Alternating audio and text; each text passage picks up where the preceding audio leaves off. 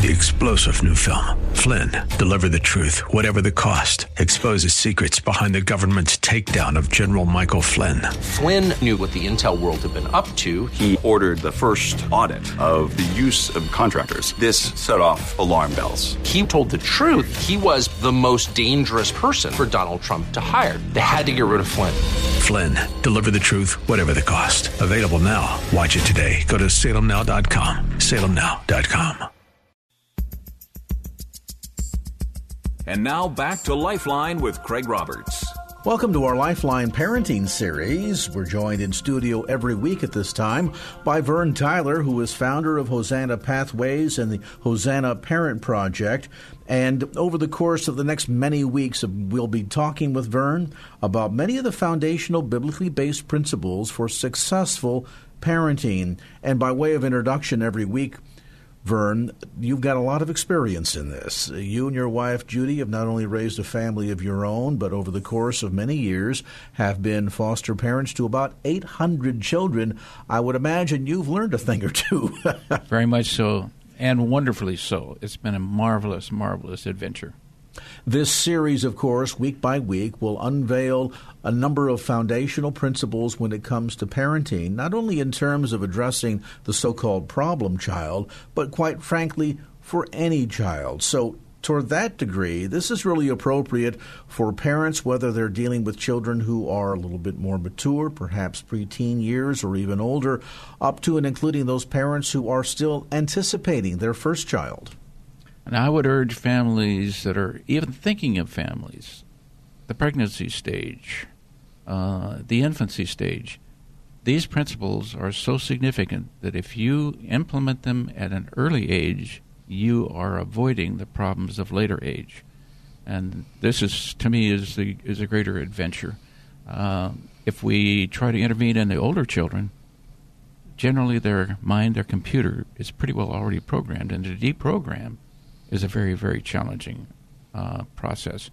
So getting started young is the key.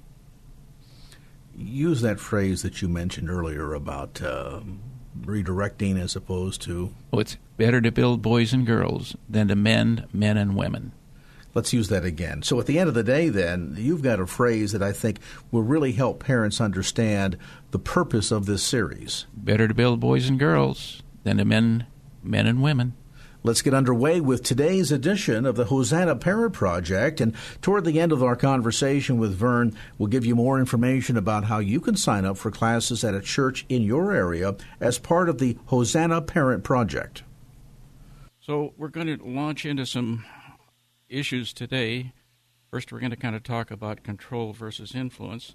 But I probably want to spend most of the program dealing with how do we motivate our children. That's a real key issue also. But let's go ahead and get started dealing with this control versus influence, because I think this is perhaps the greatest complication or mistake that parents make with their children. They assume that they need to control or that they can control their children. This is such a mistaken issue. And if we just think back in our childhood, I think we would realize that our parents did not really control us. Now, there is an element of control that's there, particularly when we're in their presence. But the real issue of control becomes much more relevant when we're not with our parents. Obviously, we spend most of the time away from our parents, unless you're an infant and have to be carried around. But as we age, the further we grow away from our parents, normally, or typically, maybe I should put it that way, typically, children become less obedient unless they have been trained appropriately in their younger years. So this is an extremely, extremely important issue. And if you can't come to grips with this issue, you're probably going to have complications in any area you're trying to deal with your child in. So it's very, very, very important to understand this issue. This is human nature. That's our purpose as parents even, is to grow our children into independent individuals. But we have to have some measure of responsibility from our children. Again, it isn't the issue of control. It's the issue of influence. No, if we look at our relationship with God, we realize that God gave us free choice, and I'm so thankful for that. We don't live in a world of cookie-cutter human beings. We live in a world where God has given us choice, and he's given us our word, or his word, the Bible, to influence, to give us the roadmap. We can read that roadmap, and we can choose to reject it if we want. Now, that doesn't mean we avoid the consequences. Obviously, we do. But I think if we were honest with ourselves and look at our culture today, we would have to say, you know, we're drifting. We're getting further and further away from a sensitive culture, a culture that is responsive and responsible to good human relations, let alone good spiritual relations. That's the world we live in. And, folks, it is very challenging for us as parents in this modern day. And there are many reasons for that, but probably the most obvious one is that the media, the availability of information is now so readily available, and we can't control all of that. And that has a huge, huge influence on our children. But we need to be thankful that God has given us the free will, but we need to understand that free will is going to be exercised by our children against us as parents also, and grandparents. When I talk about parents, I'm talking about grandparents too. I think that's another issue in today's modern culture that is extremely tragic, is that grandparents assume that they don't have any role or have a very limited role with regard to their children, let alone their grandchildren. And I think this is, again, a huge mistake. I take great pride, and I'm very active, both in my children's life, my grandchildren, and now I'm looking forward to my great-grandchildren. So please understand how important these issues really are. And as we exercise our free will against our God, our children are going to exercise their free will against us. So the real issue becomes, how can we create an environment where our children will appreciate our input, appreciate who we are, appreciate our values? Now, this becomes a very, very significant issue if you have in your family, and most of us do, what we would call a strong-willed child, a child that is rather more independent, argumentative, wanting to do it their way. They don't want to listen to instruction. They don't want to listen to information. They're going to learn their own way. These kids are not going to respond to what I'm going to refer to as the traditional parenting environment. These, you have to find ways to reach these kids that will motivate them to want to listen to you and to respect what you have to say. This is going to be an ongoing battle. We never win that battle again because of our free will. But when we have strong-willed children, generally, we're going to find an environment, a home environment, a family environment that is rather stressful. The relationships are going to probably be a little more strained and more challenging. The issue of power struggles in the home generally going to be very, very high. Power struggles not just with the parents, but even among your children, because this strong-willed child is very set in their ways.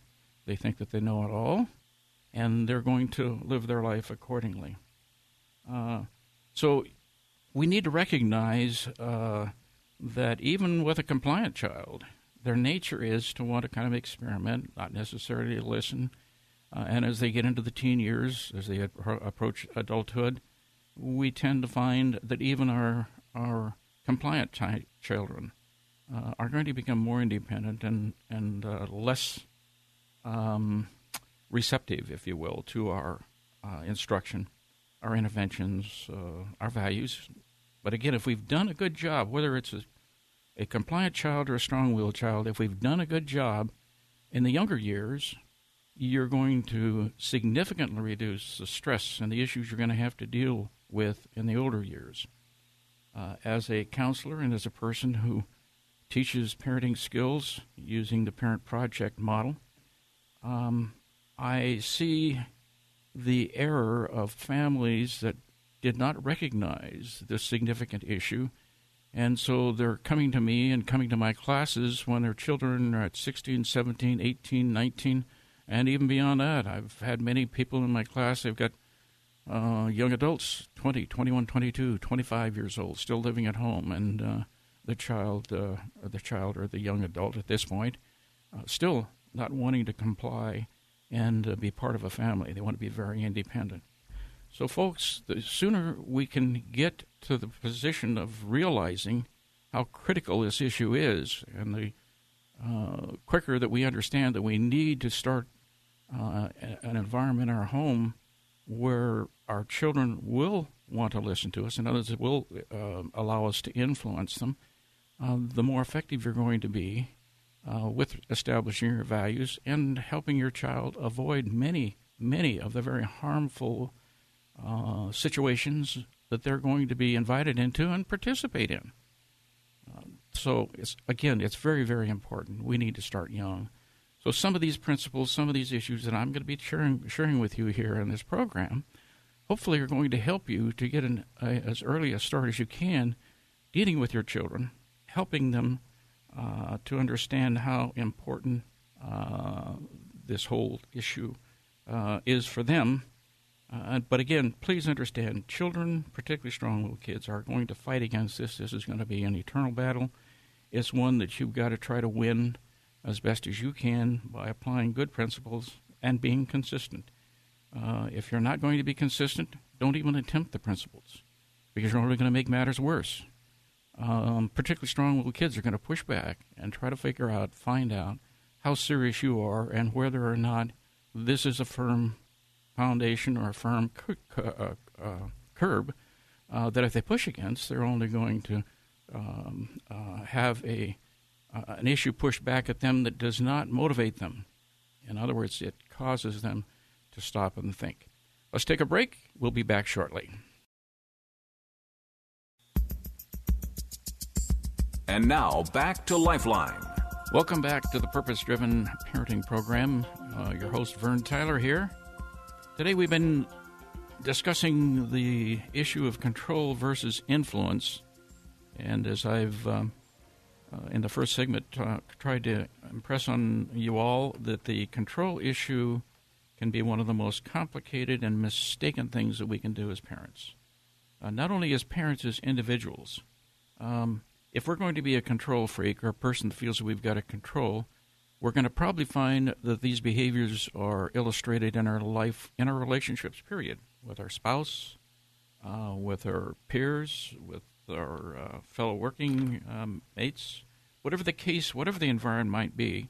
Oftentimes I think we feel that in order to be successful, we need to be control-oriented. And I think, again, this is a fallacy. I hope in the first segment I put that to sleep with everybody, but this is a tough one. And when I do parenting classes, this is probably one of the most difficult things that I find parents to accept. Probably the only thing that's greater for them to accept with regard to the control issue is the issue that they must change first. Folks, if we want our kids to change, we have to be doing it right, which usually means we kind of go along with a cultural standard, the social standard, whatever the case might be. And that will lead to the control kinds of issues. No, we need to be loving, tender, sensitive. And we need to demonstrate that in all areas of our life and all of the relationships. So please remember, we don't control people. But as we get into this, we're going to find that we do control things. And that, when we get down to motivating our children, is going to be a very, very, very critical and important segment that we need to understand, work on, and integrate into our families. Let's just touch base a little bit about this influencing issue, because I think most of us parents assume that we have very little influence on our children today. And it is a challenge, because particularly the social media that's out there. That's very alluring to our children, and they tend to assemble themselves in peer groups that evolve around the media issue. This all tends to challenge us even more as parents. But statistically, let's just take a look at this issue, because I think we misunderstand how critical this issue is for us as parents and grandparents. Again, when I talk about parents, I'm talking about grandparents too, folks. Step up to the plate, grandparents. You're very desperately needed in today's culture. But let's just talk a little bit about this influence issue. We probably do not understand the importance of this role model. Again, scientifically or statistically, if we were to look into this, we'd find that in the ages of 12 to 25, roughly 50% of the child's values are taken from their parents. Now, those values aren't just what you say, but it's how we behave in the family. In fact, the way we behave in the family is going to have a far greater impact on our children than what we say. Children, I think, oftentimes can dismiss what we say because we don't follow through. We're inconsistent. Kids pick up on that. They realize whether we're going to be consistent, whether we're going to enforce the rule, whether our expectations are real, or whether it's just a hope. And if it's just a hope, there's no boundary there. There's no guardrail for the kid to bounce against and say, whoa, this is going beyond what is permissive or permitted and what's appropriate. So our children are very confused oftentimes, not just because of our culture where they're getting mixed messages, but because of the way that we're conducting our home. Our home is very inconsistent, and we don't follow through. What we say is going to happen or what we expect of our children, we don't follow through on. This is very destructive. But even in general, even if you've got all of these other complications, we're inconsistent and et cetera, we're going to find that roughly 50% of our children's values still come from us. So that's a very critical issue to understand. But now beyond that, okay, from age 25 to age 30, we can influence our children another 30%. So if you add the 50 and the 30, what do we come up with? We come up with 80%. That means that when our children or grandchildren become adults, let's say at age 30, by this time they've passed through all of these changes and they've now understood some of the issues of life, we will have had an 80% influence in their life. That's extremely important to understand. But folks, oftentimes, even in that first period between the ages of 12 and 25, because of our inconsistency, because of our lack of discipline, and the way that we have structured our home, we've limited that percentage, and then we totally give up on our kids once they leave home or once they reach age 18. What a mistake. What a horrible mistake. Again, statistically, scientifically, we have the ability to influence. But we don't realize the significance of that. We don't realize how powerful this is. So our children have to suffer because of our misunderstanding or not understanding. Folks, it is so important for you to get the appropriate parenting skills. And as you apply the parenting skills, our children will, particularly as they grow older, they will appreciate the skills, the values that we have provided with them. But we've got to have that foundation, and we have to be consistent in enforcing those boundaries, because if we don't, then we're only complicating our children's life. They're going to go into adulthood very confused, conflicted oftentimes, and even angry that they don't understand life, they can't seem to function in life. And so we have a generation, I think we're seeing this, I think all of us that view the generation that's coming up now, they're very confused, they're very lost. They don't have a rudder. Where are their values? Now, folks, don't blame the kids when we haven't done our job. We can't blame the generation if we haven't trained that generation to be who they should be, who they could be, even. I think this is so tragic with so many kids today, and I've foster parented personally over 800 children. And I can tell you one of the basic things that I try to get integrated into these kids' lives is that I do love them, number one, and that I do want to influence them for their good. and I'm going to help them work through their issues. I'm going to help them answer their questions. I'm going to help them through their doubts. When they're even angry, I need to help them work through. Why are you angry? How can we find the solution? Anger is probably the most destructive emotion that we face. But in any event, our children usually have no understanding of the emotion and how to vent that, how to work with it, how to mold it. Anger is a good emotion, but it has to be under control. Anger is a normal emotion, but it has to be under control. And folks, we as parents, if we'll learn some of these principles, principles of parenting, we can help our children to come to grips with these things and help them avoid so many of these critical issues that they cannot handle that are typical in life. It's very important, folks. Please understand what the power is that we have to influence our children and the necessity, not just that we have the power, but it is so absolutely critical and necessary that we work through this so that our children do or are able to handle these issues in natural, normal life in a way that will be beneficial and helpful in their future.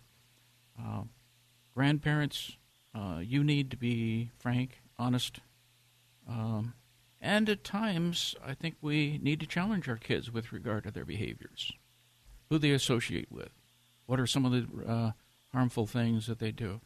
And if you are respected by them, and most grandparents that I know are, but you're just a little bit timid in terms of confronting in love. So these are some significant issues. We're going to take another break and be right back. And now, back to Lifeline. Welcome back to Purpose-Driven Parenting. Your host here, Vern Tyler.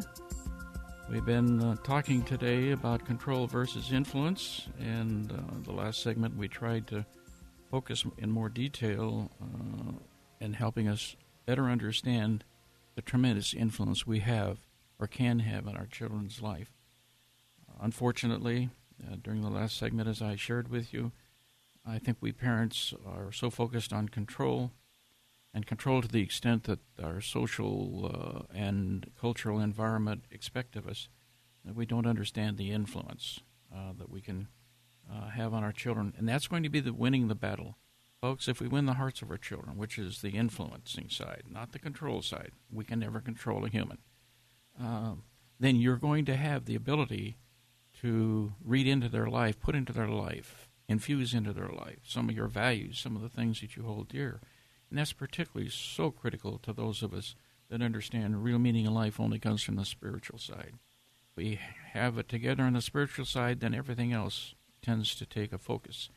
And we have a meaning and a hope in life that only comes from that spiritual side. I want to now kind of move into another area. This is the area of motivating our children.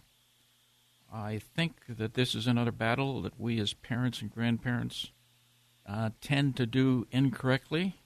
We tend to try to motivate with the wrong things. We tend to use things of the secular world, gifts, money, cars, clothing, electronics. I mean, there are a number of things that we tend to use as objects to motivate our children. Don't think that there are many of us out there that don't feel guilty even about this.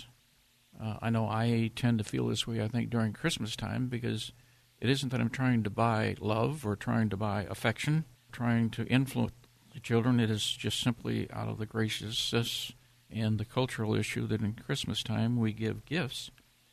But those gifts, what they represent, have a significant outcome. Behavioral outcome for our kids, significant impact on the values. When we give secular gifts, we're going to promote secular values. When we understand the spiritual issue and try to influence our children accordingly, then just logic, we're going to have an outcome that should be more spiritually oriented than secular.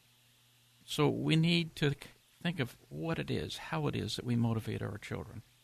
Obviously, the way that we motivate somebody is to Try to meet their desire. Try to meet what makes them feel good. And this is important, folks. It's very important. Every time I make a decision or have to met out a consequence because of inappropriate behavior, I always have in the back of my mind, if I am not going to handle this, or if I don't handle this in a way that helps my child to walk away not feeling even ashamed. I don't even want them to feel ashamed. I want them to realize that they have done something that was not appropriate. I'm not going to hold this against them. I'm not going to keep a scorecard. But what I saw happen did not make me feel happy and is something that I sense is not going to be appropriate in their future. And if I don't address it, then they're going to be hurting. So I'm going to present it in that way. I want my children to feel good. I want my spouse to feel good when I have to confront them on an issue. I want them, when they have to confront me, to be able to walk away saying, I've learned something from this, and I don't feel that I've been degraded, put down, mocked, humiliated. No. So our children should feel good whenever we, whatever the circumstance, when we're around our children. Even when we, I don't like the word punishment, but when we have to chastise or when we have to correct our children, they should be able to walk away from that saying, you know, this was done sensitively, and I appreciate my mother and father who have lovingly and sensitively approached me. This is so critical for kids. If not, we're going to have angry kids. Again, I do a lot of counseling, and I see angry kids. There are very few kids whom I counsel that it isn't obvious that they're angry. Why are they angry? They're angry at their parents. They're angry at their peers. They're angry at their situation because nothing is being in their world has any sensitivity to their human nature that they long to be loved, be part of something. So it's important, folks, for us folks to realize that we've got to motivate our children. Now, in the motivating process, again, we're going to try to use things, not people. We're going to control things. And we're going to control things that make them feel good, all right? Because we want them to feel good, particularly for younger children, you can't take their things away for long periods of time. That's a death sentence. That will make them angry. That will frustrate them. I shared a little bit earlier. I don't like to use the term punishment because that's a negative term. Folks, when I have to confront my child, I don't want them to sense that they're being punished. I want them to sense that I love them enough that I will confront them to help them avoid something that I feel is not going to help them in the future. In other words, it's not going to be an enjoyable thing by a third party or somebody else having to approach this issue with you. And if you don't get control of these kinds of things, things like divorce, going to jail, unpleasant things are going to happen in your life. I want to try to help you avoid that. So this is, again, is one of those very important things, folks, is be careful how we approach. When we have to render a consequence because of behavior to our children, don't make it punitive. You make it punitive, it's going to be negative. You make it punitive, they're going to be angry. They're not going to accept it. If you're going to be punitive, they're probably going to react to you in that same manner. Respect begets respect. Disrespect begets disrespect. Punishment is a form of disrespect. If you punish your child, they're going to be thinking of ways to punish you too. And folks, we see this in our house on a very consistent basis. We give a long-term consequence to our kids, and we as a family suffer as much as the child does. In fact, the child, that's intentional on the part of the child. Oh, you're going to make me suffer? I'm going to make you suffer too. That's human nature, folks. So you want to get that edge, that punitive edge, out of how you react to your children. You've got to. If you don't, they are going to react just by their human nature. They are going to react in a similar manner that you have reacted or responded to them by meting out punishment. So please remember that, again, we want to motivate our kids to positive behaviors, to good behaviors, not negative behaviors, not an environment of negativity. So we got to be very careful how we approach our children. Now, in motivating our kids, again, we are going to try to do things that are going to make them feel good, provide them with objects, or even take away those objects, but we're going to do it in a short period of time. I oftentimes use the term, I want your attention. In other words, I'm not here to punish you, but I've got to get your attention. Now, sometimes I need their attention 3, 4, 5, 6 times, depending. The smaller the kid, probably the longer, more times that they'll go back and do the same offense. But if I, in a short-term way, keep getting their attention, pretty soon they're going to realize, you know, this is counterproductive. Even a kid understands that, a young child.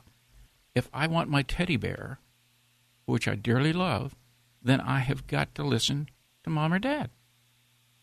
Something so simple as a teddy bear to a 2-year-old can be very, very effective. But now if I take that teddy bear away from that kid for a whole day, a little 2-year-old, folks, that's not going to help matters any. I want that little kid, maybe just 30 seconds, I got to say, I'm going to take Teddy and put him up here on the refrigerator until you put your toys away. That is an effective way, and I'm not punishing the child. I'm getting their attention. And just look down at your child and say, honey, I need your attention. The toys have to be put away so that somebody doesn't break your toys, so that somebody doesn't fall on your toys. So, and you can even use this as a threat. You don't even have to take Teddy away. Do we need to put Teddy on top of the refrigerator? Usually you're going to see the 2-year-old kid say, no, no, Mommy, no, no, Daddy, I'll put my toys away. So they go over, they put their toys away, and you have eliminated a significant battle, and your child appreciates and understands that you're not there to punish them. Okay, let's take another break. And now, back to Lifeline. Welcome back to Purpose-Driven Parenting. And this is your host, Vern Tyler. We've been talking about control versus influence today. We've been talking about motivating our children.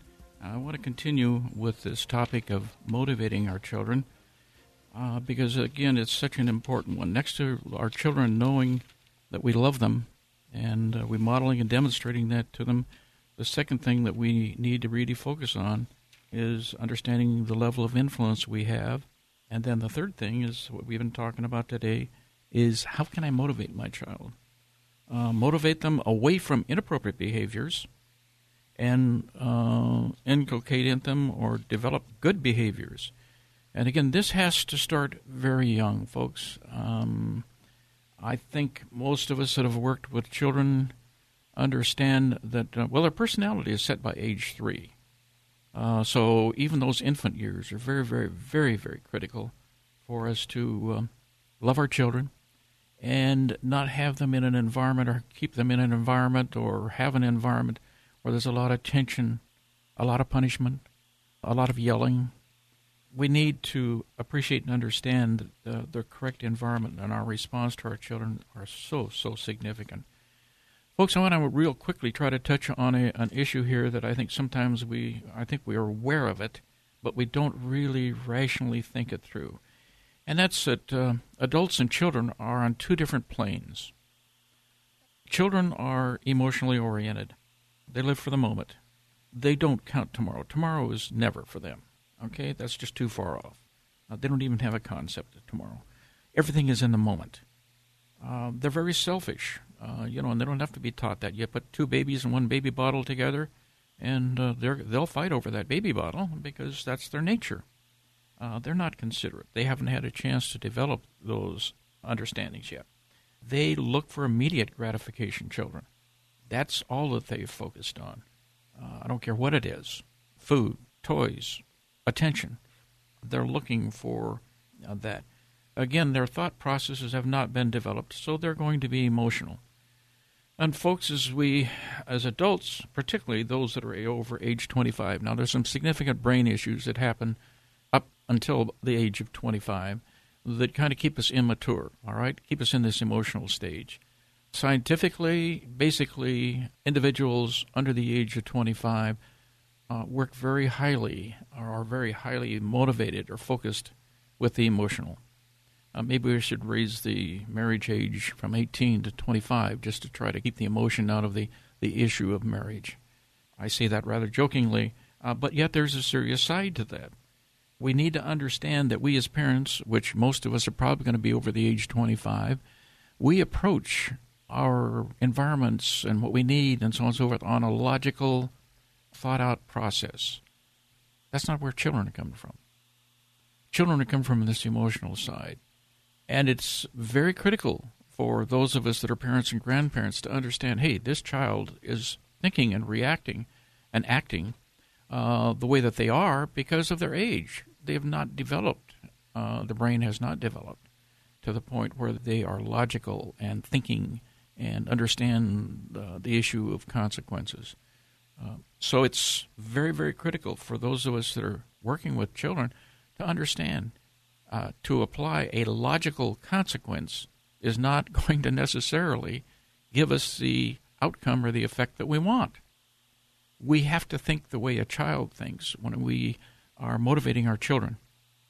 Again, I don't like the term punishment, but when we discipline or punish our children, if we don't understand and integrate that into our response process, then we are going to be abusing, effectively, this child. Because the child does not have the capacity to understand what we're trying to accomplish or what we're trying to, the end result we're shooting for. So we have to think like a child. Now, it isn't that we don't use logic in that thinking. I'm not dismissing the criticalness of logic. Please don't misunderstand that. But please, if we don't try to understand where and why our child is reacting the way they are, then we're going to only complicate this whole issue. I'm going to drive our children away from us. So when we motivate our children, we have to understand what it is that's going to motivate them, and it's going to have to probably have a very significant emotional content to it. Not a logical content, but an emotional content. Now, I like to focus on three different things: positive strokes, positive consequences, and the one that I very rarely, or when I have to, I will have to go there, and that's negative consequences. Negative consequences is when I have had an unwanted behavior, unwanted reaction, and I feel that I need to address the issue for the safety, for the sake of the child, so I may have to met out a negative consequence. But that negative consequence, again, has to relate to how that child's emotional being is. If I take something away from that child that is highly motivating, the child highly likes, that's okay to take that thing away, but I don't want to do that for a long period of time now for this child, because tomorrow for them, again, doesn't exist. Even an hour from now for them is non-existent. So I've got to think about that. You've heard the generalization. When you punish a child, you punish based upon the age of the child. Child is 10 years old, you can set him in the corner for no more than 10 minutes. If the child is 6 years old, you're not going to punish them, make them go to their room for more than 6 minutes. That's kind of a rule of thumb. And you can use that in motivating your children, but keep it short again.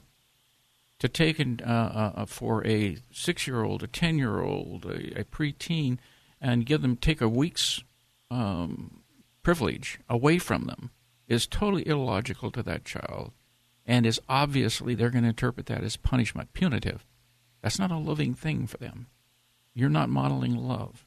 You're not modeling sympathy and understanding. And I think they're absolutely right. And I think we parents that don't understand that are technically abusing our kids, and we're driving them in the wrong direction. That's very serious. So we need to understand that. Now, positive, let's go back to the positive side, though. Positive is when you, before the child even behaves, or when they do behave, you want to develop good behaviors, desired behaviors. You want to avoid using the term no. No is inflammatory for a child. That's going to automatically lead to an argument. Just stop and think about it. Think in your own home. This is very true. So you want to be able to use positive strokes, which means when you see them doing something good, recognize it. Jimmy, that was great the way you took the garbage out without me telling you. Now that's a normal chore, and I'll have parents say, wait a minute. This is ridiculous. That was their responsibility. I shouldn't have to recognize them for it.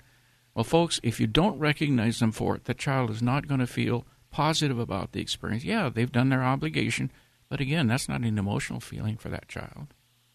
But it is emotional for them to hear from you, Johnny, that was a great job. How does that feel emotionally to you? How does that feel emotionally when our wife or our spouse gives us those kind of recognition things? The next get-together we have, I'm going to touch on the positive strokes and positive consequences in greater detail, because these are some important concepts.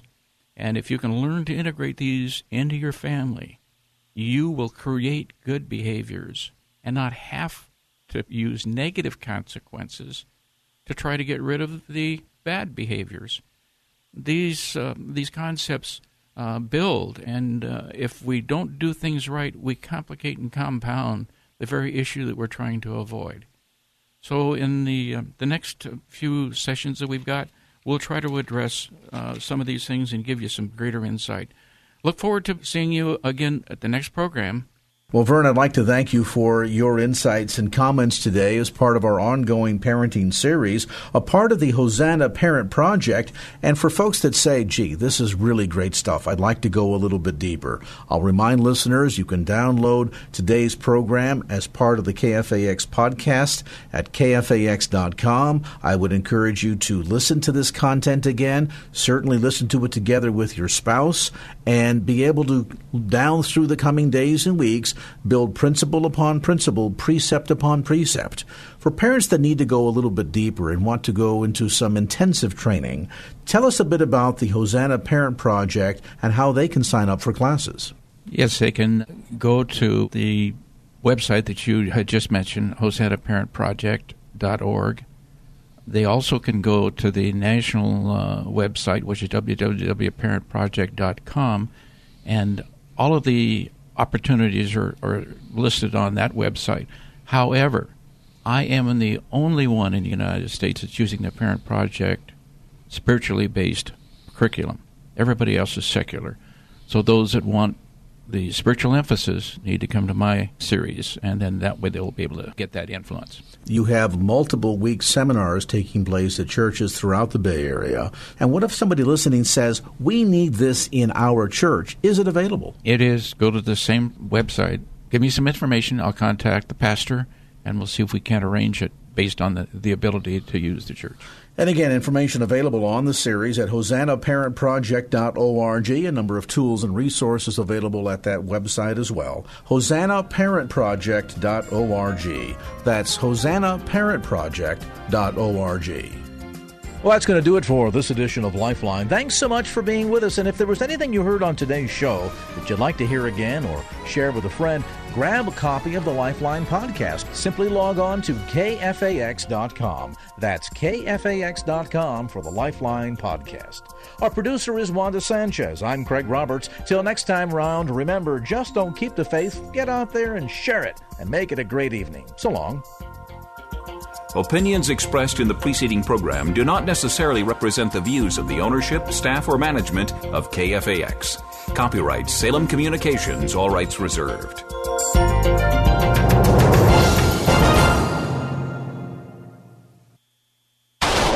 On air, online, on app. KFAX, San Francisco, Oakland, San Jose. A service of Salem Media.